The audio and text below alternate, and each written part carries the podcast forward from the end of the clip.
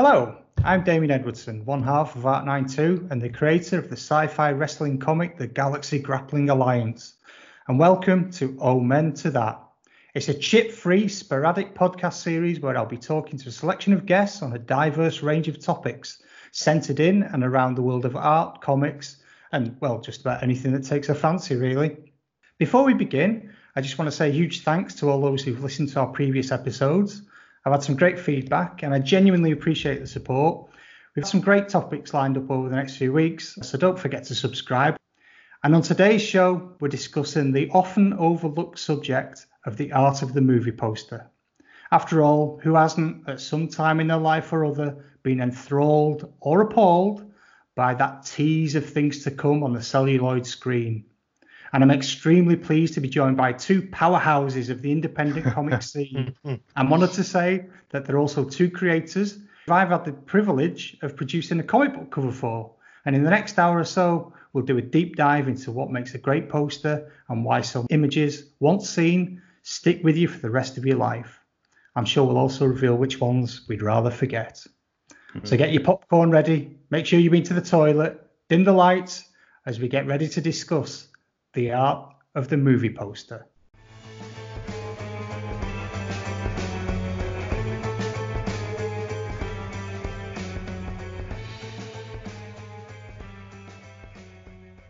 So I'm thrilled to be joined again by two wonderful guests, both with backgrounds of art and design.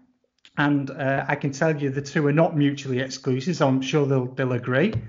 Firstly, a guest who I first met in prison. It's probably not as bad as it sounds, as we were both tabling at a comic convention. And he's the driving force behind Never City Creations. He's the writer, artist of titles such as Automatic Girl, Putrefaction, and what can only be described as The Walking Dead meets Terry and June in The Dead Next Door. It's part-time junior rocket scientist, thoroughly nice fella. It's luscious Luke Michael Copsey. Hello, Ind. Hello. Hi, mate. I'm not quite sure how to live up to that. Well, if you start high, you can always go down from there. But that's well, yeah. And met speaking of going down from there, my second guest will need little introduction, making it a hat trick of the guests from the Awesome Comics podcast team. He's the writer, artist, social commentator, the man of 1,000 buttock-clenching anecdotes, the creator of Vanguard, which is the finest British superhero comic out there. Hey. Also the artist on other brilliant titles as El Marvel, Project Hoax, and now soon to appear in the all-ages comic The Spark with Ion Eagle. It's Dan Butcher. Hello. Well, how are you doing? I'm all right. And thank you both for giving it me time. Thanks a bit. Thanks for having us on. No, it's much appreciated. And I believe... Luke, this is your first foray into podcasting. It is indeed. I'm half between shitting myself and kind of just going to wing it and go. Well, you see, I'm kind of in the middle here because I've done some. I'm not obviously at the other end of the spectrum where the professional that is Mr. Butcher there. Well, with his, I'm in the kind of, if there's the Awesome Comic podcast, like Vince and Tony in the driver's seat and the passenger seat, and I'm in the back seat. It's like one of those old transit vans where there's three seats in the front. You know what I mean? So, before we begin, as way of an introduction, what's the first movie poster that you remember?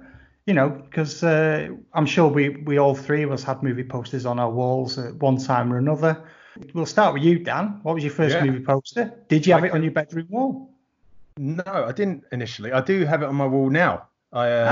I ordered it in the lockdown and I've got a frame for it, and it's Big Trouble in Little China. Yeah, I used to live in Crystal Palace on the high street back in the day with my mum and dad, brother, whatever. And every day when we went to school, we went past this newsagent on the corner. It was massive, and they used to do VHSs and stuff in there. And for weeks and weeks and weeks, they had Big Trouble in Little China. Every day I'd walk past looking at this poster, thinking, what is that film about? They never had it in stock because I think it was just a poster they had up before it came in. And then years later, when we moved, like this shop around the corner at it, and we got it out for 3 weekends running, and my dad banned us from ever getting it again because he said it was stupid. It's one of my top 80s films. I love it. Yeah. Me and my mate Salty used to have a thing called 80s Cinema Club, and every Wednesday for about 3 or 4 years, we'd go to the pictures, you know, it was like £1 or something back then. And we watched anything and everything. We saw some great stuff and we saw some absolute shit as well. You know, like American Ninja 4, I can remember us getting into underage and, you know, no idea what it was. It's absolute, like, garbage. But Big Trouble is one of those that stands out. I mean, Definitely. Love John Carpenter, but man, what a film, what a poster as well. We'll probably come back to that a little bit later on, actually. Oh, nice one. Yeah, cool. So what about you, Luke? I'm going to call kind of trumps here almost. It's a two-part, really. I mean, the first one I remember is actually Big Trouble in Little China. Hey, we're going to be friends. It was, but I can actually remember it from when it was on a billboard. Like Newport, which is the town just down from me. We were there visiting a relative, and there was Lopin's face, which is like the big green kind of looming figure, and that seared itself into my imagination. That did. Wow. But it wasn't the first I had on my wall. My parents were actually quite strict, and I wasn't allowed to put blue tack or anything on the walls until I was about 12 or 13. And there's a film, one of the Return of the Living Deads, had come out, and my local video shop had the poster up, and it's Return of the Living Dead 3 with Mindy Clark on the cover. And that is actually the first poster I put up on my wall when I was, about 13, 14 at the time, I think. That's quite a racy poster, isn't it? Oh, it's fantastic. It's it's still, I fell in love with her. I mean, she's got shit going through her, but she's absolutely gorgeous in that film. And again, I mean, I have to confess, I've never seen Return of the Living Dead 3, but the original, I adore that film. And the original work by Graeme Humphreys on the posters and the artwork is that's great. That guy's ridiculous. It's like manic energy on the poster. Oh, it's man. Well, I mean, it was close to being one of my three I chose. Yeah, and me. Yeah, and me. I felt like it might be a bit obvious one for me, because with my comic Dead Next Door, there's a bit of a homage to the graveyard scene in the panels. Nice. I'd have to check this comic out. I'm not familiar with this, Luke, so I have to tap you up after the show. Yeah, no worries, dude. Yeah. Nice. It's a good read, man. It's a good read. It's got a great cover as well. You know. Yeah, cover's all right. People comment occasionally. No, it is good fun though. I remember when you sent me the early view of it to have a look at, and it was really, really good fun. Yeah, you'd enjoy it, Dan. Yeah, I think you'd dig it. Nice one. Yeah, good stuff. Yeah, so mine was actually my first poster. Just trying to think which one, because I had several. My parents weren't strict about sticking stuff up on the walls. I think actually sticking stuff on the walls kept the house up sometimes. The one that springs to mind when I was doing this was the Flash Gordon movie from 1980. Oh, nice, yeah. Good poster. And it's funny enough, the other week when I was digging through some old long boxes and stuff, and I came across, you know, we used to get those poster books. Yes. That would, like, they'd fold, wouldn't they, into like 8s, and then they'd come out to one big poster. Mm-hmm. And I found the old Flash one, and I found For Your Eyes Only. Mm. There was Popeye in there as well, the Robert Altman film. Wow, which, okay. I don't know if you've ever seen that film, but it is. Bits and pieces. Yeah, it's brilliant. But it's insane as well. But yeah, the Flash poster is a tremendous piece of work. Just iconic, really. I think it was the colours and everything. It just it did everything that I wanted a poster to do. You know, it got me really excited for the film. And it didn't disappoint, you know, captured the feeling of it. The whole film is so camp, and the kind of colours and costumes and imagery are absolutely spot on. Yeah, that's one I've seared into my childhood. Yeah, I would definitely. Yeah, it's got that kind of sort of like French feel to it, almost like the sort of Gautier, almost like the way it's designed. It's a bit that film, like watching it. I think I watched it a couple of months ago, and there's some elements in there that wouldn't make it past like film buffs today, if you know what I mean. They wouldn't put a film out like that. It's the scene I was thinking of specifically is. Ming wants to seduce Dale Arden, so he got plying her with drugs to drop her ambitions. Shit, yeah. Yeah, so slightly going off topic, but I actually rewatched Police Academy yesterday, the original one. Oh, nice. Right, has anyone watched that at all recently? I watched it about a month ago, and I'm probably going to echo what you're going to say. it has not aged that well. There's a lot of troublesome moments. Oh yes, especially involving sort of Hightower and race. Yeah. Oh yeah, yeah. Every ism going pretty much. I can remember certain bits and certain phrases, should we say, that stick out, which I won't repeat. But you certainly you wouldn't be putting that on the screen today, would you? Tell you one of the things watching older 80s films, and it's something I've kind of like come to more recently, is the homophobia through them is like, oh my god, I didn't watching these 10 years ago, maybe I wouldn't have clocked it 10-15 years ago, but now I watch it and I think that's a bit off, like I guess it's just sensibilities changing, but calling people the FAG word and stuff like that. You're like, wow, okay. Anyway, let's swing it back round to poster design. And it leads us on nicely to the next question I sent you guys, actually. So it's a bit of a Mount Rushmore kind of cliche question, but who are your favourite poster artists? You know, if you had to pick, you can have 1, 2, 3, or 4, but if you had to pick, who would be on your absolute dream list of poster artists and why? Right, I had the answer to this question instantly, to be honest. I'm gonna try and say his name correctly because I've had to Google it because I've probably been saying it wrong all these years. It's Boris Vallejo. Oh yeah, yeah. It did. Yeah. Obviously, like Deathstalker is the first one I remember, but then he did the National Lampoon, sort of European Vacations, and the normal one.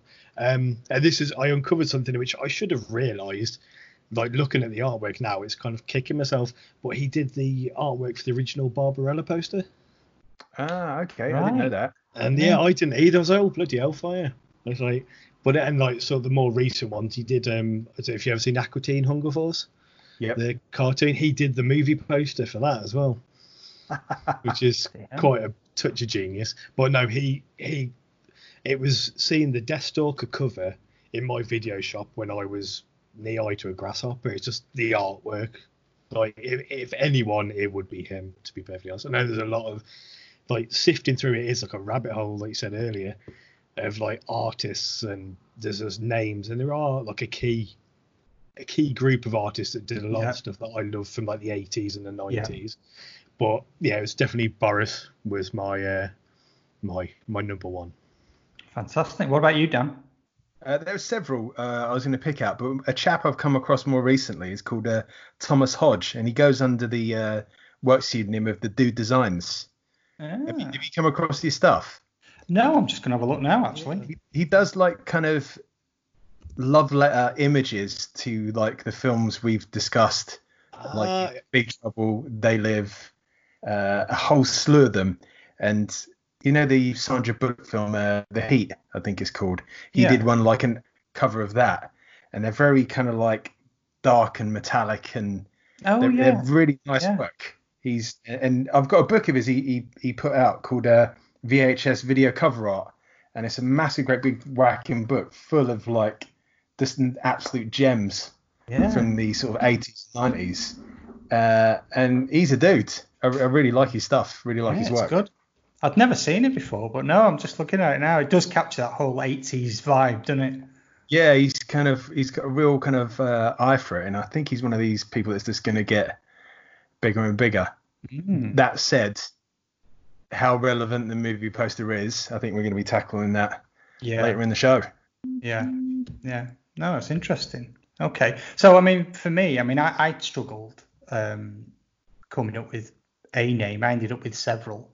And obviously, you know, I suppose it kind of links to my age as well, but they all seem to be centered around that sort of mid to late 70s through the 80s kind of period. But if I had to pick one, I would probably have to say, on the balance of things, that it would probably be predictably Drew Struzan, who is just, you know, the guy's, I mean, often imitated, should we say. Yeah, you know, there's a lot of people out there that work in the style of Drew, but that guy is just phenomenal. You look at this, you know, things we'll come on to about his use of composition and colours, and you know, as I record this, I'm looking at the three sort of original trilogy re-release posters he did in the late 90s for Star Wars through to Return.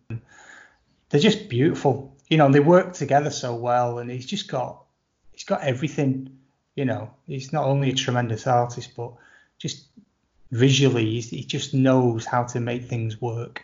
I mean, other names that I had as well, we touched on briefly, Graeme Humphreys, I think possibly the greatest British movie poster artist I've ever known. I think the guy is just phenomenal. You know, you look at the Nightmare on Elm Street posters, things like that. You know, yeah. The guy is just unbelievable and still going strong now. You know, he's an absolute beast, that guy. And a couple more, but I won't talk about those because I may come on to them later on. So anybody got any more that they wanted to throw in that maybe were their second or third choice? Well, I had John Alvin. Like, it's the one that got me was Arachnophobia. Yes, like, yeah. I absolutely love that. But he also did, like, digging deeper into what people have done. There was Spaceballs and Willow as well. Which yeah. I was flicking through his book before for this show, and I was having a flick through. And again, you don't realise how many of these people did so many iconic posters. It's unbelievable, isn't it? Okay, so we've talked about some of the, obviously, the great artists, and I'm sure we'll talk about a few more as we work through this show. But what, in your opinion, and I'll put this to you, Dan, first, what makes a truly great movie poster? And we'll probably look at the flip side of this in a moment, which is what makes a really bad one. Yeah. For me, it's got to have two elements, and that's the great image and the great tagline. And that includes, like, the typography, placement. It's got to have those two elements working together. I mean, if you have, like, the great image, but there's, like, a nothing tagline, or a tagline's a bit kind of, I'm not sure what that means, or a bit sucks a bit. It definitely needs to. And the same, like, I've seen, like, I can recall, like, films with great taglines. Thinking, that's fucking a gem. Yeah. But the image is, like, I always remember the tagline on Dust Till Dawn. Not that it's a bad poster, but it's like, how far can too far go? And I was like, yes, that's great. Yeah. Now I've got a fucking motorbike going by. So yeah, that's what I would kind of go for. I know what you mean, because one of my favourite posters, it didn't make my top three, but it was knocking around there, which is that combination of, I think, a beautifully clean design and a really simple but brilliant tagline, and it's Ghostbusters, and it's the who you're going to call, and that's it, and that's all you need. And you know, it's a very simplistic image, but by crap, I'm gonna tell you what, as a kid, I was like, that did it for me. I was obsessed the minute I saw that. Mm-hmm. And it's like, who are you gonna cut? What's that mean? You know, and it was just, you're right. You get that combination right, and it's just gonna work, isn't it?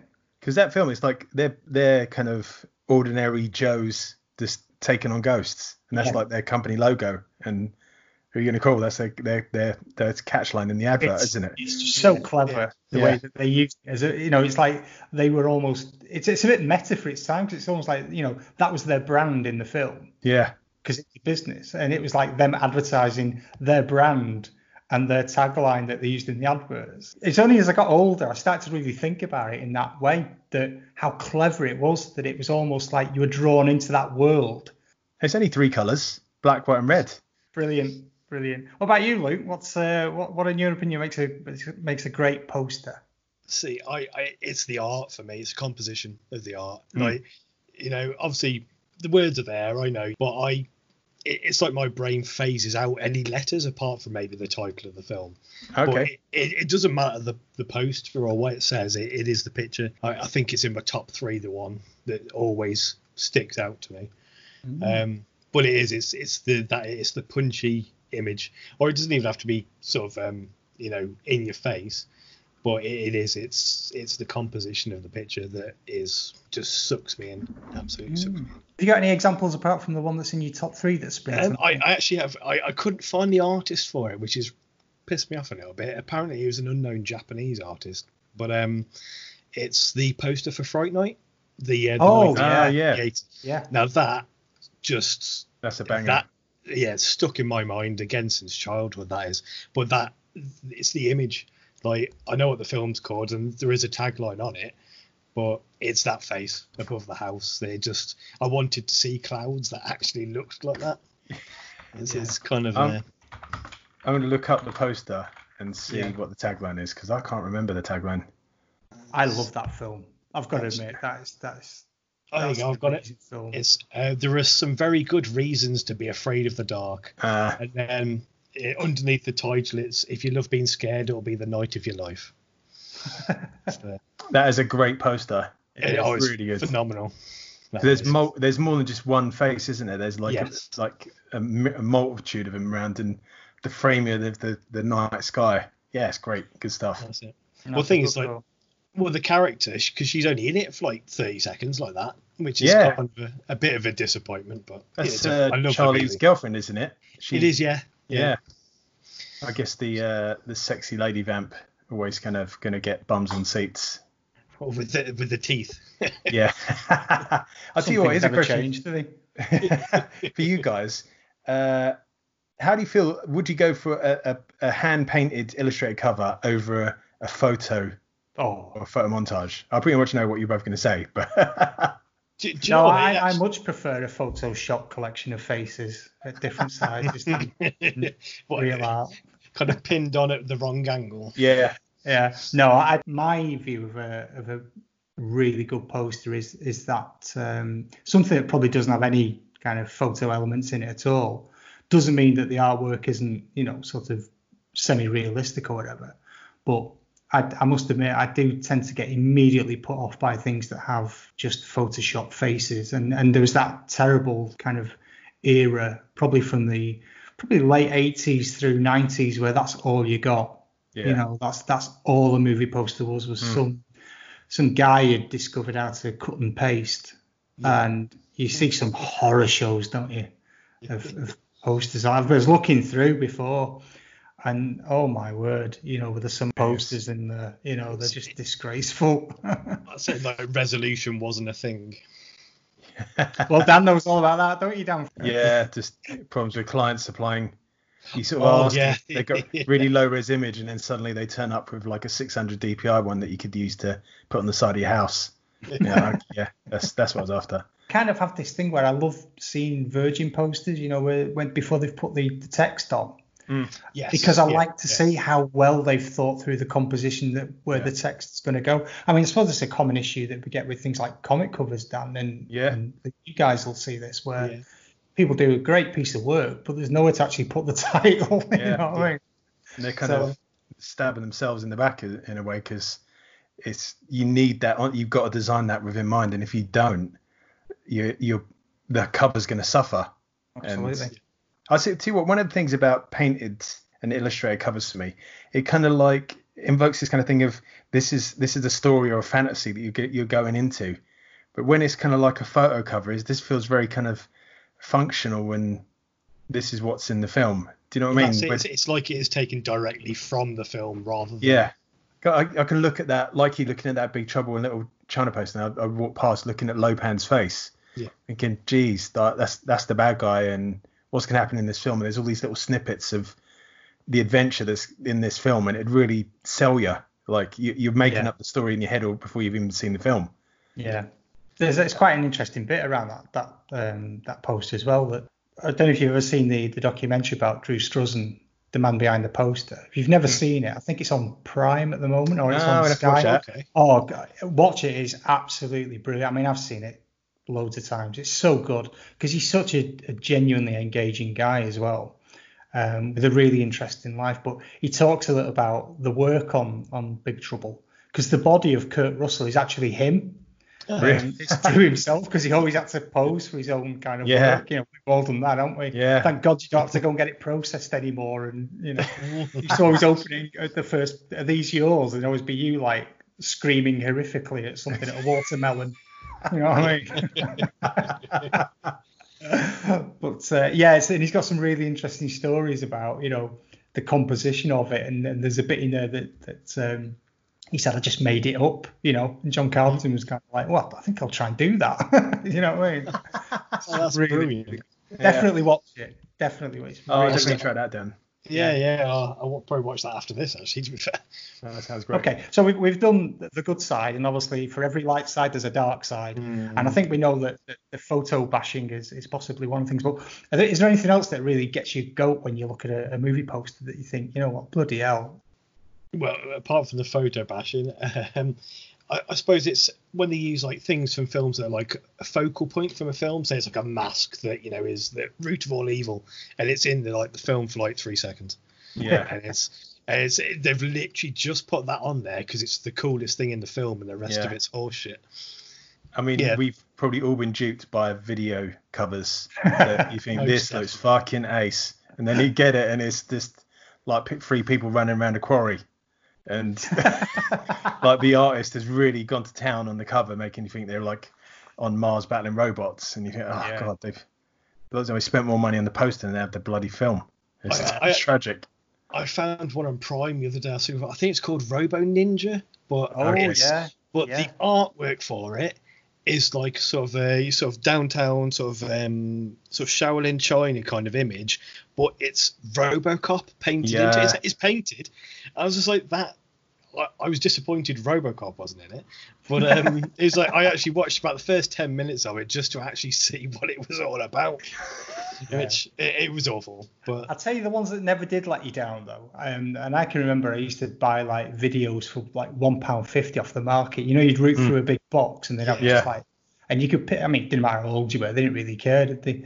And the one film where you could never say that trade descriptions would get caught is anything to do with sword and sorcery stuff. You know, where they always had like an half-naked woman on the front, and within about 3 minutes of the film coming on, it was tits a bingo. Yeah. You know what I mean? There's this huge, like, massive dude that can barely act. Yeah. The naked woman, usually some bad prosthetics on some goblins or whatever, and then fighting. You knew exactly what you were getting, though, from the cover. You're getting what's on the tin. It's like, that's what you're getting. There were some though that did that, like Deathstalker is a good example of that, to be fair, because the dude isn't actually that big in that. No, it's I think there are boobs in it, but there's not. From the cover of the poster, it looks like you said, it's going to be fucking all go, and it's actually quite a boring film. He's quite quite lithe. I don't think the guy ever gets his fucking top off in Deathstalker. Definitely turns up and he's wearing like a kind of a onesie, not a onesie, you know, kind of like a tunic. Yeah. And he's not. Yeah. You expect like kind of a Mr. Universe turn up, and there's some bloke. Fair enough. And the other thing as well is when you do get missold on posters, and I have a real issue because again, if you look at the Masters of the Universe poster, Drew Struzan did. And there's a famous line, I can't remember who says it, but somebody says this thing like, that's the film I wanted to see, not the shit I sat through. But that poster is because that is a poster and a half, that. I mean, that looks like you're going to have a really, really good time. And you have everything but, don't you? Let's be honest. You know? Well, like, my dad took me to see that at the cinema when it came out. Yeah. And I still to this day, the film is a bag of shit. And they could have done some amazing things with the actual story that existed. But Skeletor, Franklin Gellier as Skeletor, I still like those prosthetics. He does okay on that. Yeah. It's frustrating that at the end of that, they ran out of money, so they had to have He-Man and Skeletor fighting in front of the flashing light. Yeah. And it's like, okay. But like all that stuff at the beginning when you're in Eternia and like Skeletor's one, it's like, just set the film here. I don't want going back to 1980s Earth because it's easier on the budget. Courtney Cox playing her boyfriend playing a synth. Yeah. I mean, I know there was money and budgets and things, but, like you say, Dan, they nailed it early on. Yeah. Because you do start watching things, it's going to be quite good. And then it turns into, like, Star Trek 4, where they're in San Francisco, and you're like, this isn't what? What's going on here? I think you said like how either a budgetary concern of going back to like filming it all in Los Angeles or whatever, but like how can people relate to this? People can relate to He-Man. It's a big dude with a sword jacking people up. That's what you want to see. This is it. Yes, yeah. Because I mean, Gwildor was meant to be Orko, but apparently the special effects budgets or something like that wouldn't actually cover a floating red guy with a red hat. That's tricky though, if you think like. Even nowadays, how would you sell that? I don't know. I'd watch it, to be fair. We'd all watch it, wouldn't we? Obviously, you'd sell some bloke in a red gown with a big O on his chest. They just make them wear green tights now, wouldn't they? Yeah. Brilliant. Like Whizbit from the fucking 80s. That's one creepy thing. Whizbit. Yeah. That was weird. That was really, really freaky, that. Excellent. That's good stuff, guys. So, I mean, I think we've pretty much nailed there that buyer beware, I suppose, particularly on the video front when it comes to... I mean, we could do a whole other show on video covers, and I think we may do, actually, at this rate, because there's so much gold to be mined on the video cover front. That was essentially what got you to pick it up off the shelf. Yeah. That's all you had. And it bear very little resemblance to what the film was. Even the back would completely lie. It was just an all a lie. This to you to get rent of film. I think you probably had the one good scene on the back, didn't it? And you thought the whole thing was going to be like that. And then it was like it wasn't even in it most of the time. You're like, where's the bit where she's getting a spear through the head? It's like, oh, it's not in this one. I always remember once I was getting really caught out with the video because. It's when E.T. had come out. We used to have this little video shop near us, and the guy would let you rent anything. And I was about 9 or 10 at the time, and he used to have conversations. Have you seen this? Have you seen this? It was like Cannibal Ferox. And it's it was a different time, kids. And, I remember once I thought, bloody hell, E.T.'s on video. Can't believe this. And I took it home. Dead excited, because I'd never even thought E.T. was out on video. I mean, you had no concept of when films went to video back then, It used to be 5, 6, 7 years. Yeah. It used to be ages. And it wasn't E.T. It was a very dodgy porn film, and it was E.T. extra testicle. And I can remember putting it on thinking, this doesn't look right. And my mum going, I think you've got the wrong film here. Yeah. We didn't. That small snake spitting at that woman. I don't remember that E.T. Turn this off. To be fair, he did have a glowing red finger. I can only imagine. Did it wiggle? Yeah. Anyway, enough of this filth. It's a family show, I'll have you know. The Addams Family, though. What's the worst, most egregious example of a film poster you've seen? Yep. Have you got one of them? I've got a few different varieties. I've got ones that just make me angry, and then I've got sort of Photoshop mistakes. And I've got a few, and then just badly done ones, I think. There's always the Steven Seagal ones with he's got a hand that's just photoshopped in holding a gun. Yeah. And they're fucking terrible. Should I'll tell you what, I'll show you mine. I'll upload them to the Sky Chat. Okay. Both for the same film. And it's for Groundhog Day, Bill Murray. Mm. You've got this concept of the film with Bill Murray living the same day over and over. And they chose to illustrate that by having him trapped in a clock. Yeah. And just that actor's name? Andy McDowell. Just kind of looking back at the camera like, oh, here we go, one of those days. And it's just tragic. It's just got none of the elements of the film. If you looked at that, you wouldn't know what the fuck the film was about. And it doesn't really sell it at all. I guess it makes it out to more of a romantic affair. And it does, admittedly, the film does have those elements in it, but I just think that's a poor one. And this is a great film. It is a great film. Yeah, it's a great film. I really enjoy it. I wouldn't watch that on the basis of that. No, because you just... why is Bill Murray trapped at a clock? To be fair, it's a hard concept to try and think of, you've got to put this in to a poster. How do you show the same thing happening again and again and again and again? There may be a challenge for artists and designers out there how you would illustrate that in a film poster. But there's also another one where they brought it out and it was the 15th anniversary. And this is usually used on a lot of thumbnails if you see it on the streaming service. Right. And it's the fucking worst picture of Bill Murray that any artist can come up with. He looks like he's had a brain injury or been involved in a road accident. Had his skin waxed. Yeah, it's awful. He kind of looks like he's been merged with Pete the groundhog, doesn't he? Yeah. It's almost they blend two faces. Yeah. It's kind of like that, isn't it? If you saw that Madame Tussauds, you think that's a bit rough. Yeah. It's just not right. Yeah. There's something they've missed, isn't it? It's too smooth, but it is like there's the soul of Bill Murray has been taken from it. Yeah. Well, they've tried to clean him up, haven't they? You know, they've done that making him look very kind of smooth, like you say, and polished. And Bill Murray isn't smooth and polished. He's not. No. You know, it's if you ever try and paint Bill Murray, you know, you're not going to be using a blender brush very often. No, exactly. Yeah. You know, and they've just completely missed the point. And it doesn't look like him. He kind of does look like a hybrid of Puxatawny Pete, Bill Murray, and Dan Aykroyd as well.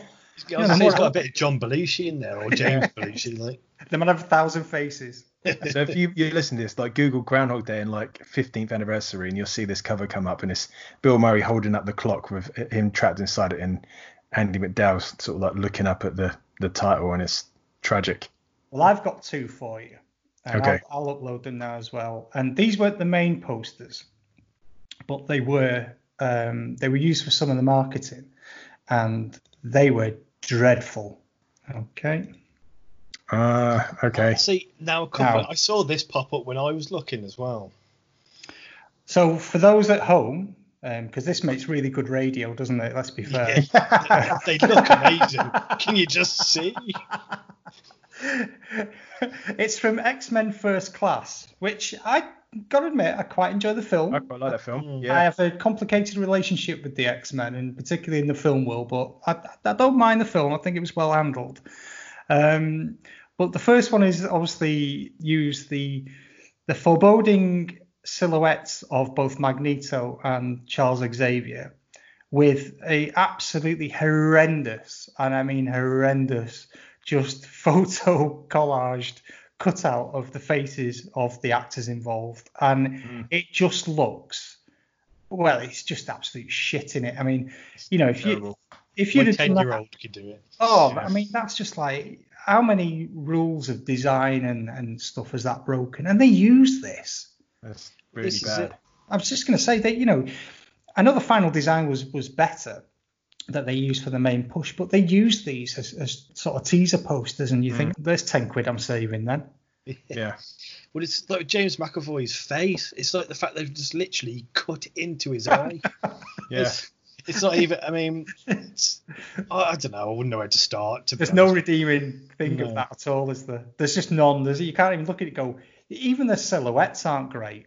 No, it's a trouble, because especially with Magneto and Professor X, unless you're kind of versed with the characters, I think some people might be hard to tell who the silhouette is. If you remember the Phantom Menace posting, when it's got like young Anakin standing there and his shadows on the wall, it's the Vader silhouette, and everyone's so familiar with that character silhouette that tells the story, and you've got the image there. But these ones kind of seem to try to do something similar, but it's so half-assed and ill-considered. That's it. I mean, they could have done like Magneto's head with his face in it almost. Google these at your risk, but you're right, that Phantom Menace poster, that bit with the shadow, that blew my mind. I was so excited and then so disappointed. Then you saw the film. And I think that made it worse, because I just thought, this foreshadowing thing is just so good, and then it just was so not good. But it really got better. Yeah. So this is one of those posters that, on the strength of the poster, I certainly wouldn't have been watching it. But I can remember seeing these and then just not remembering them at all until you uploaded them. And then that's how much of an impact they've made. My brain just said, you don't need to retain this information. Just wiped it. Yeah. Have you got anything, Luke, that you want to share, or could you not bring yourself to... Oh, I've got 1, 2, 3, 4, 5, 6, 7. I've got 8 I can pick from. You're allowed 2. 2 of the words. I'm allowed 2. All right, I'll go for... See, I found it really hard with this, because I had to try and separate the fact that I don't like the films as well as the fact that the posters. Yeah. It's hard actually when it's a really good film and the posters just doesn't do it justice. Right, I'll put my first one up. Okay. And I'm excited now. Now, see if you can. This is a Photoshop error. I love the book of this film, but the film fell very short. So there's the first poster. Okay. All right. Yeah. Have you seen this one at all, or? Yes, I've seen the film. I can't recall seeing the poster. Okay. The Ready Player One poster, and essentially it's got the main character, which I can't recall his name, and he's on the left-hand side of the picture. He's kind of climbing up like a half ladder of sorts. if you check out his legs, yeah, and then let me know. That's a long old leg. It is a long old leg. And, like, wow. And this was the initially released poster for it. This was that actually went out before. So if his foot was like on the tips of his toes going up, yeah, he might be able to get away with it. But even then, that leg is ridiculously long. It is. He's got a thigh leg, basically, a thigh shin even. There's problems with his left hand as well, the thumb. That's amazing. I've never seen the film. It was. I don't know if you've read the book. The book's amazing. But I believe the book's great. But they actually filmed it in Birmingham, just down the road from me. Okay. Yeah, like in the Digbeth area of Birmingham. It looks like a futuristic slum? What can I say? Apologies to all our Digbeth. Yeah, sorry. Well, I grew up around there, so. But yeah, no, that's a shocker though, isn't it? I can't stop looking. It's one of those things, if you've ever done like work like that and then you come back to it like after a break, how did I miss that? It's terrible. How did it get to the printing process? Yeah. Like, who signed it off? But definitely that one where you flip your image as well. I'm not sure if that would have helped with this one. No, maybe upside down. So what's your next one, Luke? What you got for us, mate? This one, it just makes me angry. This poster does. In general. Yeah. Likely to be for many reasons. Yeah. This is a poster for Batman and Robin with all the main characters. And there is nothing redeeming about this. No. I like three of the actors in this film that are on that poster, that being Schwarzenegger. Mm. This was Clooney, wasn't it, as well? Yeah. And like Uma Thurman's done some good work. Yeah. But I would punch Chris O'Donnell in the face. And if you're listening, I apologise. But and Alicia Silverstone, who's from England. I didn't know that. She is in that film. Oh, of course, yeah. She's Alfred's niece. Oh, so she just kind of gets. Oh, here's the Bat costume. Where you go? Yeah, that's it. She just wanders down into the Batcave. So, the fuck. What frustrating thing about that poster, the kind of iconography and the imagery of Batman, and that's what you come up with. I know. It's especially like with Burton's too. You've obviously got that brooding Gothic, and then forever. I can cope with that, but this is just horseshit. Wasn't this the infamous bat nipples as well? Yeah, Is it Holy Rusted Metal as well? Yeah. That's in Forever. Oh, is that Forever? Is it though? Yeah. And again, if you look at this poster, it's Batman and Robin. Mm-hmm. So it tells you about the politics of poster design, doesn't it? That Arnie's at the top, taking he's got top bills, centre stage. Yeah. Because it should be obviously Clooney and Batman at the top. That would be the way your eye would plan this kind of a thing. And he's almost relegated to a secondary act. Yeah. It is poor in every way. And the thing that obviously used to put me off as well, I didn't like the X. You can see the X with that's it. Yeah. Yeah. And it really threw me because I thought, I don't like it, because it did make me think of the, and that sounds stupid, but it made me think of the X-Men all the time. But with this kind of, you can have the bat symbol, them on either side of the wings, Arnie at the top, and then the two girls overshadowing below or something. There's got to be more of a design consideration with this. That's it. Even the name of the film, Batman and Robin. There's nothing redeeming. But to be fair, though, trade descriptions wouldn't do you, because it looks like a multicolour mess. Yeah, and the film itself is a multicolour mess, isn't it? I love neon, but yeah, that was just doesn't. Okay, so there we go. So again, Google Batman and Robin. You won't forget it when you've seen it. You'll recognise it if you're around in the sort of, was it the early 90s, wasn't it? 90s, yeah. I can remember seeing it splashed all over the Warner Brothers stores when they used to have those. So the opposite end of the scale. Let's pick on our top three. So I asked the guys, just so you know, to pick three of their favourite posters, and we decided we were going to do this in order just to make it even more difficult. So we'll start with your third option. So in your top three, who wants to go first with their choice? I'll go first if you want. Yeah, okay. Well, my one is, I've loaded up in the chat, but it's the original poster for Dawn of the Dead. Nice. And I had to do a bit of research on this. It's a chap called Lanny Powers who did the artwork for it.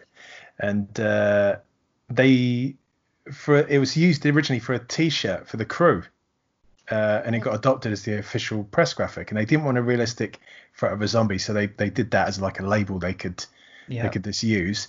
And before you know it, they were pumping it out on the posters, and it does what it's kind of, there's the horizon line, the dawn is the zombie coming up over the top, and then you've got this punched in writing, and it's just, it's epic. It is very, very kind of minimalist, but it's very imposing, and there's so much dread loaded into the image. And the great tagline, when there's no room in hell, the dead will walk the earth, which is obviously in the film. Magnificent. Yeah. Absolutely. Such a good poster. That's a good call. That's a really good call. And again, it's a classic.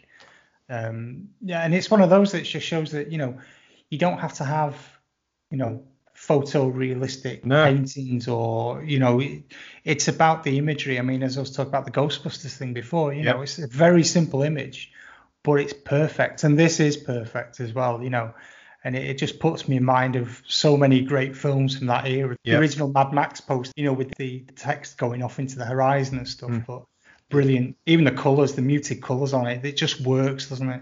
And as a designer, I was reading this and I didn't appreciate it until I read it. He's designed it in 4 quarters, so when it's folded, it doesn't fuck up the text. So the line goes straight down between the dawn, the E and the A. And then the horizon line obviously is in the centre of the poster. Yeah, yeah. So, top work. That's going above and beyond, isn't it? Yeah. That really is. Wow, that's brilliant. All right, you, Luke, what's your number 3, should we say? My number 3 is Boris. Nice. And it is this one. That would be the National Lampoon's Creations, which it's just got everything you need in it. And this film did have boobs in it as well. So the character sees himself as the hero, doesn't he? And this is a perfect representation of his own self-image. Yeah. So again, for those of you at home, it's the classic National Lampoon's European Vacation with Chevy Chase in the kind of, should we say, equally classic heavy metal type Conan pose with sort of fantasy, high fantasy. Yeah. With you know, the wife hanging off his leg and the lightning. It's a great poster, and it does sum up the film in a weird way, because it's the complete opposite of what we are. I've got the Boris book, and this one's in it, and he's got like the models like posing in those poses and put it together. It's a fantastic book. It's a really good one. So I'll upload mine now. Now I had a joint third, and nice. So I was going for Big Trouble originally, which we've spoke about earlier, just because I just think that's just such a fun poster. You know, I mean, it's again, for people playing at home, it's the original Big Trouble in Little China poster with the Kurt Russell image of him holding the gun, and there's lots going on around him. The Pork Chop Express is hurtling towards you and things like that. And it's just a wonderful piece of art, and it's just a great post. And it sums up the film, absolutely sums up the film. But I had a feeling we may have talked about that earlier on, given your penchant for Big Trouble, Dan. So yes. I actually went for another one, which isn't the greatest poster in the world, and it isn't Drew Struzan's greatest piece of art in the world, but it just means so much to me. And it's the original Back to the Future poster. Yep. Now, maybe this is one of those occasions where I love the feeling the poster gives me more than the poster itself. Yeah. And that's why it means so much to me. And it's an image that it was just burned into my brain from 85 when I first saw it advertised. And just, you know, the image, it's the classic image of Marty looking at his watch with the open door of the DeLorean. And, you know, obviously they went on to do the successive Back to the Future 2 and 3, where they added the characters behind them, which as a triptych of posters looks stunning, you know, does look absolutely brilliant. But I've also got a copy of this on my wall. And it's only when it's poster size you realise that if you look closely at it, the DeLorean, the perspective on the DeLorean totally is completely mashed. But it is so good and takes your eye so well through the poster that you don't even recognise it unless you're looking for it. it's one of those ones that you could probably take any like square centimeter of that poster and you could probably guess that it's a Back to the Future poster. Yeah, it's one of them. There's almost, even though it's not that busy, there's a lot going on that you can identify with to make a bigger picture. And it's got the old blue and teal and orange that they kind of every single poster seemed to do it in the past a couple of years ago. But that's like an early forerunner to it. It's the same with the flame. I didn't ever realise that you wouldn't be able to see both of those flames in front of the car. You see it kind of cross at different angles when it gets like in between his legs. Yeah. One's kind of going down and the other one's going as it would almost. So it shouldn't work. No. From an artistic perspective, it shouldn't work. Mm. But by Christ, it does. The composition as well. So on Marty, it draws you up towards the face and looking at the hand, the watch. Yeah, it's top work. Great price. Yeah, great choice. Yeah, and again another great tagline. I can't remember the exact wording of it, but it's a brilliant line about not being in his time at all. But yeah, so that's my choice. So should I carry on and go with my number two? Yeah, go for it. And this was the first poster that I can remember putting on my wall. Hey. And it was one of those poster books I was talking about earlier. Yeah. Yeah. And for those of you at home, it's Raiders of the Lost Ark, which was by Richard Amsel. Now, Richard Amsel also did things like the Flash Gordon poster we were talking about before. Yeah. And he did lots of other stuff. And again, just doing a bit of digging on this, it's quite a sad story because he actually died. I think he was at the age of about 37. Yeah. It's really, really sad. I mean, his first poster was, I believe, for The Sting, if you remember that. Yeah. And when posters kind of fell out of favour a bit, he lost work. And then he could only get work doing fantasy and science fiction things, which led him to doing Flash, led him to doing Raiders of the Lost Ark and other things, really, really iconic images. Mm. And it's because all the work that he could get was in that genre. But yeah, but unfortunately, he died of AIDS at a very young age. Oh, that's a shame, which is really sad. I never knew. Yeah. I had no idea that, firstly, he wasn't still kind of, kicking around enjoying his retirement. But secondly, I didn't realise that he died so young. It's such a shame. But... Mm. Just look at that image. I mean, that sepia. It's for those of you again who can't see it. It's the sepia poster that the big picture of Indy with the Raiders masthead, and then obviously you've got Indiana Jones lowering himself down on the rope on the left hand side into the sort of the floor where there's Marion and stuff like that. So it's a truly, truly beautiful piece of art, and I used to spend hours as a kid just stood looking at it, And I think it's one of the things that really influenced me wanting to be an artist, to be honest. Yeah, it's great. Because it's just so beautifully done and it looks old and it looks like a relic and it's just got everything going for it. So that was my number two. So should we go back to you, Luke? Yeah, cool. Right, let me just load my one up. I'm honestly split between my first and second. That I love them both. Oh, class! Brilliant. It's just it. When I was saying so about composition earlier, that punch, exactly what is about to happen, and it is the Jaws, well, the infamous Jaws poster. Yeah, Roger Castell. Mm. Yeah. Brilliant. It's also the I don't know if you've got the novel at all.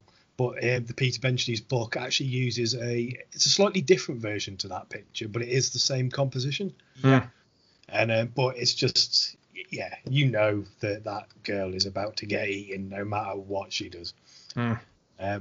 Which it kind of mirrors obviously it's the beginning of the film, isn't it? Rather than anything that happens further on. But I love that. It's one great. Of those.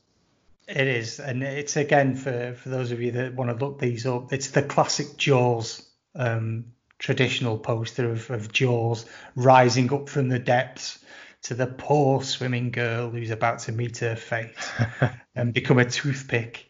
It's a wonderful. I must admit, this was one of the ones that was in my top five. I'd considered this because it's just beautiful, and I was always amazed at the water. believe it or not. Because when you look at it, there's not a great deal in there, but my God, you get a sense of depth and, you know, cold, and it's just tremendous. A tremendous piece of work. I'll tell you what, a lot of signs of a good poster is like when he's kind of moved into kind of the public conscious and zeitgeist, and he gets parodied a lot. Yep. This one's been parodied to death, like same with the Back to the Future. There's they've all been kind of reworked and redone, and it's such a strong, so strong. There's a great version of this, which is about the Jawas, isn't it, from Star Wars? Yeah. I've not seen that. Yeah, it's good. It's good. That's a good call, man. That's a really good call. And Roger Castell, again, an absolute beast of the poster world. Yeah. An absolute beast. I'm going to roll us round to one a chap we've already discussed, and it's Drew Struzan. Oh. His poster for The Thing. I considered this as well. Yeah. This is a dynamite. It's the original poster of The Thing. You've got the kind of the black silhouetted figure moving towards you with the light bursting out of its face, and the tagline is "The Ultimate and Alien Terror." And there's an interesting little story after I was looking up for this. He had to do this poster overnight because it hadn't been designed yet. So you might notice from the documentary. Yep. So Drew got a call from Universal Studios, and they're remaking The Thing, and they need the poster art by tomorrow. The publicity department didn't have any photos, reference, or anything. So he basically took some photos, did a quick sketch, had them sent over to the studios. The studios said, yeah, that's fine, go with that. He took a few more photos, worked at the piece overnight, painted it. Guy showed up at 9 a.m. the next day on his doorstep, said, is the painting ready? And Drew said, I got about an hour ago. Out to the left to do it, did it, gave it to the studio, and done. Yep. It's a great, and again, he does tell this story in the documentary, and he says that, you know, he asked them, well, what does The Thing look like? Well, we don't know yet. We haven't designed it yet. Yeah. And when they got the poster at the other end, it was still wet. They got it out. They rang him up. And they said, do you know this is still wet? And he's like, well, yeah, because I only finished it a couple of hours ago, and it was still wet. What on earth? I mean. What a poster that is. It's fantastic. Yeah, this kind of like, it says it all. You don't need to kind of have these the suggestion of what it is and outworldly, and yeah, it's great. It's so good. It is, and when you understand the story as well, when you hear, you know, like you just explained about, he did it overnight from basically from scratch. That's just like, that's the sign of someone who knows their stuff, innit. That's a great call, man. I wonder how much money you were on for doing stuff like that. I bet it's a few quid. You're doing that for a studio. Surprisingly, again, I'd watched the documentary. I think you'd be surprised. Really? Yeah. And there's another great piece in that documentary about his original artwork being pilfered by his agent, and what goes on with that as well. I cannot recommend it enough. Ah, nice. Cannot recommend it enough. It's really good. Thing's another favourite one. The fact that they did the title sequence where the thing burns up, they did that with a fish tank filled with smoke. Yeah, that's fantastic. Yeah, a bin liner. Yeah. I think I've said this about loads of these posters, but I absolutely adore that film. From the soundtrack to the feel to... You know, I mean, the acting in it's brilliant, and we don't, not even talking about the physical effects in it, because I mean, the first time I watched that, I was like, this is unbelievable. You know, it's the same with Big Trouble. It's hard to believe that when that came out, they didn't do that well. It's just You look back at some of the reviews of The Thing, and they're absolutely scathing. It's like, did you watch a different film? Because this is just unbelievable. But there we go. Was the first film to use amputees, wasn't it, as well? The Thing. Yeah. Really? With the Doctor when he's doing the chest paddles, and the chest opens up and then it bites into his arms. And there's an amputee. It's an absolutely an amputee. It's the first ever used amputee they used. So they could actually bite his arms off. It's amazing. That is, It is brilliant. Okay, so we'll go with mine, and it's somebody that we've just spoken about not long ago. Nice. And it's Roger Castell again, and for those of you that obviously can't see, it's the original Empire Strikes Back movie release poster. So it's the one that's the kind of collage of, you know, you've got Han and Leia, and he's kind of dipping her as they're going in for a kiss, and you've got Luke on the Tauntaun, and the foreboding Darth Vader in the background, and it's all set in this beautiful kind of Hoth landscape that rises into the sky. And I love this poster, and I mean, probably my favourite film, full stop. Yeah. But this poster, I can remember cutting it out of the local newspaper. You know, when they used to put the little adverts in. Yep.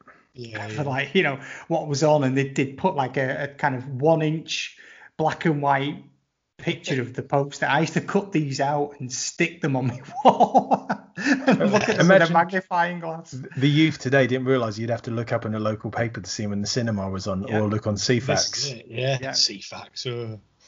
Wait for your page to circle round. It's like, there it is. Yeah. I absolutely adore this poster, and it's got everything for me. It's got it a bit like The Thing and Jaws, where you immediately get, you know, what the feeling of the film is. You get the, you know, the drama in it. You get the fact that it isn't going to be, you know, you can tell by this it isn't going to be all fun and games. You know, it's a bit dark. Yeah. And it's just a beautiful piece of work. And he's a tremendous artist, Roger Castell. He's still going, actually. He's still alive. Nice. And he's obviously signing prints. I've actually got a signed 8x10 of this from him, because he sells them through his shop quite cheap, actually. It's about $30 or something. And, you know, it's worth treating yourself if you can stretch to it. But, yeah, beautiful piece of work, and just cheers me up when I look at it. Takes me right back to begging my mum and dad to let me go to the cinema to see it. And I was lucky enough to go twice at the time. Beautiful, beautiful piece of work. Right, my last one, I couldn't actually find who did it.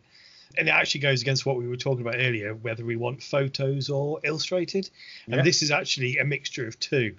I'm going to put two different compositions on. There's always exceptions to the rule. But yeah, apparently it was done...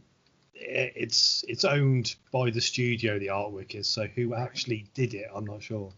So it could just be like some like artwork they've got working in-house, and it just goes through the studio and they're not credited. Yeah. I've been there and done that. Okay. I have as well. Nice.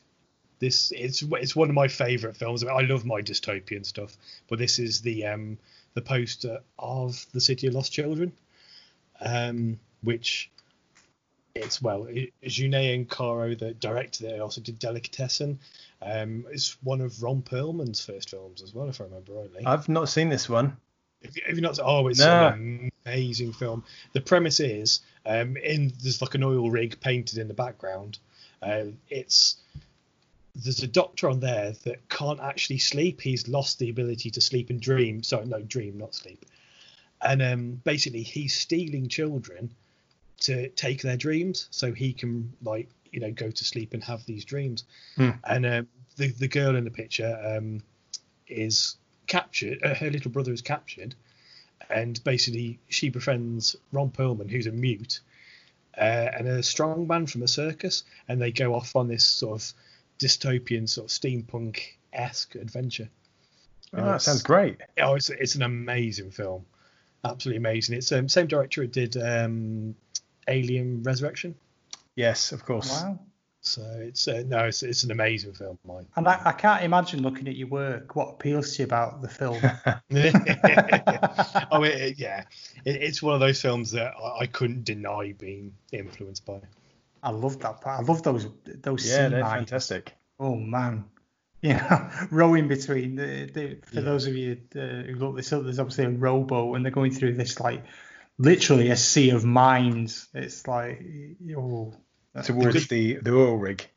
Yeah. Well, that's it. The brilliant thing about this is this actually captures the spirit of the film as well. So it's not just kind of a, it's direct. Them rowing is taken from the film itself. And then you can sort of see in the background where the matte painting kind of kicks into the to the rig and the moon, and I love it, absolutely love it. Excellent. I must admit that's a surprising choice. Well, yeah, this is it. There was a couple other ones, but no, that was it. It's one of my favourite films, and nice. I love it. It's really, really good. Right, my final one. You're going to be more than familiar with this. So it's the original poster for the Alien. It's fantastic. This is, when I mentioned earlier that I've looked at this poster and image so many times and I've never seen that. Those figures down the bottom are bodies. Yeah. You see the figures like the crosswork. Yeah, the lattice. They're people. And I hadn't noticed that before, because I was reading about the post and I was like, the lattice of people at the bottom. And I was like, what? And I sort of like, oh my God, yeah. They're bodies. I'd never, ever seen that. That's incredible. And this poster is kind of like with the egg cracking and space and no one can hear you scream. Mm. It's just, it gives you such a sense of what this film's going to be about, but tells you nothing about the film. Mm. None of those images appear in it. Well, this is it, because wasn't this another one a bit like The Thing? It was actually designed before the film came out. Before the final image, like the Geiger's designs were finalised. And it's designed by a couple of guys who are like an agency, and they've gone on to do like, it's called InSync Plus. The agency's still around now. Wow. But it's just God. It's such a haunting image, and it doesn't give you much, but. It's just enough with the kind of the egg looming over the top with this hideous mist and light coming out of it. It's tremendous, that. Yeah, it's really kind of image. Totally changes that's totally changed the way I look at that poster now. Yeah, same. Like that's fantastic. I thought it was like a kind of like a lunar landscape or something inside the ship that they find them in, the engineer ship. But it's just wow, I had never seen that before. It's amazing, isn't it? It's amazing that, you know, until you read what some of the concept behind the poster was, that you do miss these things. Mm. You know, we've seen this like hugely blown up as well. Yeah. You know what I mean? I've seen this image so many times and never clocked it.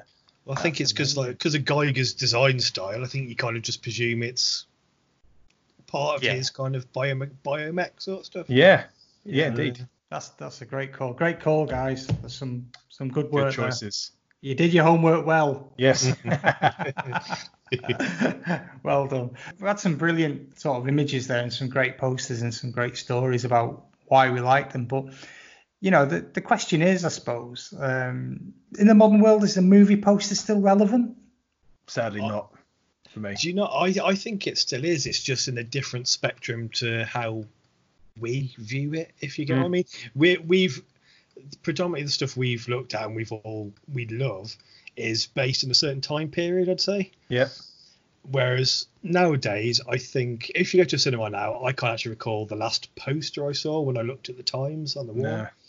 But the online marketing and like the pop-ups and stuff you get on the internet and whatever else you're looking at, I think that's like the new movie poster almost. Yeah. So it's sort of transgressed into a digital realm rather than a physical realm with a lot of it. And to so many artists and things have done their own takes of classic posters as well. They're brilliant. They are. They're absolutely genius. I think it's still alive and kicking. It's just, it is nowhere near geared at grabbing your attention. The tool it once was to kind of get you in. They now, obviously, you can look at your phone and you can look at the high-res trailer for the film that's coming out. So there's so many tools they use to market at. But that kind of like, if you look on stuff like Pinterest and there's pins of like alternative movie posters that people have done of classic films, especially The Thing. There's so many. Yeah. And Jaws. Oh, God. There's one where they've done the orca on the sea, and it's like there's a shadow of the sea that's like Jaws, but it's enormous. So, like, you see this tiny little boat in the shadow. And I know the one you mean, yeah. It sells it so well. But, yeah, generally, unfortunately, like, movie posters like that, when you'd see it at the cinema or the video shop, you think, what's all that about? That's kind of been lost a little. I mean, I can remember going to the cinema before all the stuff kicked off we're going through now with the lockdown. And they have, like, big cardboard cutout stuff of the films. And even that is just, generally, I think the film kind of films that focus more on artistry and ideas, it's become like a lot more kind of corporate, and it's a money making exercise and box ticking exercise. And there's gems out there, don't get me wrong, but a lot of the stuff now is just that just doesn't really interest me. It's paint by the numbers, a lot of it. Like you said, it's commercial. I mean, I worked for a design company and I ran a department for 5 years, and like Sony were one of the clients that I worked with, and it's rubbish. The stuff that like they literally like I did a well-known CD sort of cover, and it is the most. It was mind-numbing. I actually grew to hate working in design, to be honest, from doing it, which is why I knocked it on the head and started doing my own stuff rather than like the sort of the commercial or commission based work. Yeah. But yeah, it was literally like you were given the brief and you couldn't do. There was literally no deviation to it. There was no. You didn't have any creative aspects. I mean, I like dicking around with like 1,000 layers, 100 colours. Yeah. And then I'll end up going back usually to the one I actually started with. Or like, you know, there'd be a purple that's that minute that only I can see it. But yeah, there was none of that. It was literally like, there's your this, there's your photo, there's the text. You've got to use this font. It has to sit in this particular angle. And it's just, it's soulless. Yeah.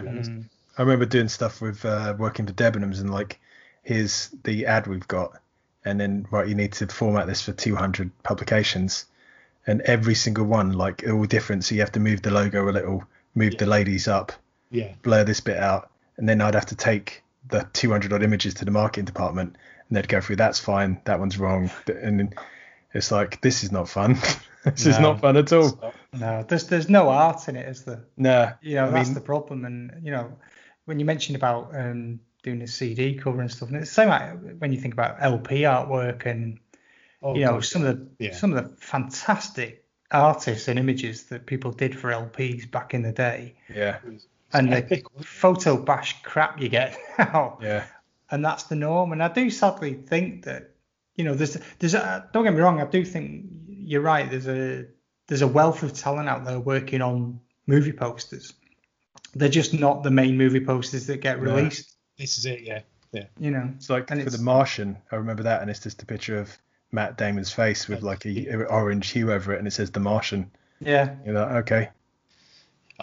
Not to like add my 2 cents, I actually worked on The Martian. Oh, okay. Like, as a prop designer. Nice. Yeah, we built the canopy that, you know, where everything gets ejected at the end. Yeah, we built the big foam version of that. I like that film. Yeah, like, it's a brilliant film. Yeah. Just don't like the poster. The poster, no, the poster is naff. Just a non-entity. It's just not. It's not good. It's not bad. It's just shrug. But yeah, like I think it's one of those things that was like a way to kind of get people in and advertise the film, and it's just been surpassed by other ways to do it for good or ill. True. But still appreciate it as an art form. Yeah. And you know, as long as there are people to still remember these posters and they mean something to them, then you know it'll live on, won't it? Yeah, exactly. Yeah. And sadly, we make our own homages to it now when we're doing our comics. Absolutely. Oh, definitely. Yeah. That's great, guys. I've been really, really enjoyable, and I hope people listening enjoyed that as well. Yeah. You know, we've had a good look at the good, the bad, the ugly, shall we say, which was actually a good poster. And you know, I hope you've learned something. I mean, we've all learned something through the art of doing a bit of digging on the posters that we that we realised we'd probably taken for granted, or that we hadn't quite realised how many people had done so many of the great images that you know are iconic now. So thank you for that. It's been pleasure. A really enjoyable chat. So would you like to tell us a little bit more about where people can find your stuff, a bit more about you, where they can buy your goods, etc.? So we'll start with you, Dan. Okay. You can find me on Twitter at Vanguard Comic, and you can read the British superhero webcomic that I do on vanguardcomic.com, and it's currently updating on Wednesdays and Fridays, and you can buy all three of the books on Comic House. Just do Comic House Vanguard, it'll pop up there. And I'm also one of the three hosts on the Awesome Comic podcast, where we just talk about small press and indie comics from all around the world. And if you're a comics fan and you're not listening to it, then shame on you. And if you're not a comics fan and you just like to hear people having a really good time but an intelligent conversation about all sorts of things, then give it a listen. It's truly wonderful podcast. And I'm not just saying that. I look forward to it every week. It's got me through many a work day on a Monday. I'm recording out of it's got me through many a week. It's kind of like, it's been responsible for me not committing several murders, I would think. So cheers for that. And Luke, would you like to tell us a bit more about yourself? My website, I've run through nevercity.co.uk, which actually links to my Instagram. I've recently only got the internet back. I'm currently setting up an Etsy shop, but I will be setting up the link through Never City to take there, which will have my Automatic Girl, which is a 3-part sort of love story, if you will. There's the first part of The Dead Next Door. And I'm also working on a reimagining of The Little Match Girl by Hans Christian Andersen. And the first part of that's going to be out in November. And it'll all be advertised through Never City. Excellent. Brilliant. And again, if you've never seen his work, then check it out. It's really, really an interesting take on the comic genre. When you look at the way that you construct your pages, it's beautiful, man. I mean, you know, your layouts and your architectural stuff is just it's unbelievable. World building is, but I could sit and build worlds till the end of time, to be honest. And I have, like with The Match Girl, I've been working on that for 13, maybe 14 years now on Earth. Wow. And it is. I've literally built an entire sort of citadel, and it's all mapped out, and then I've plug these characters in there. The script was already written or wrote, its architecture is, I love it. Right. So if you're listening, check out Dan and Luke's work because you won't be disappointed. And remember, if you've enjoyed the show, then why not check out our previous episodes? They're now available on Podbean, Spotify, and Apple Podcasts. Don't forget to subscribe wherever you get your podcasts from, so you don't miss a show coming up. I'd just like to thank Dan and Luke again for giving up the time to do this. You can find out more about me and my work on art92.com and on Twitter and Facebook and Instagram. It's all art92.com because, as I said before, we had to keep it simple, because when you get to my age, you're lucky if you can remember, to put your pants on. So having multiple handles was not going to work. It wasn't going to end well.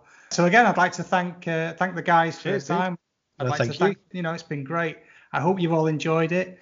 And next time, as the 1991 Terminator 2 Judgment Day poster proudly stated, it'll be the same make, the same model, but a new mission.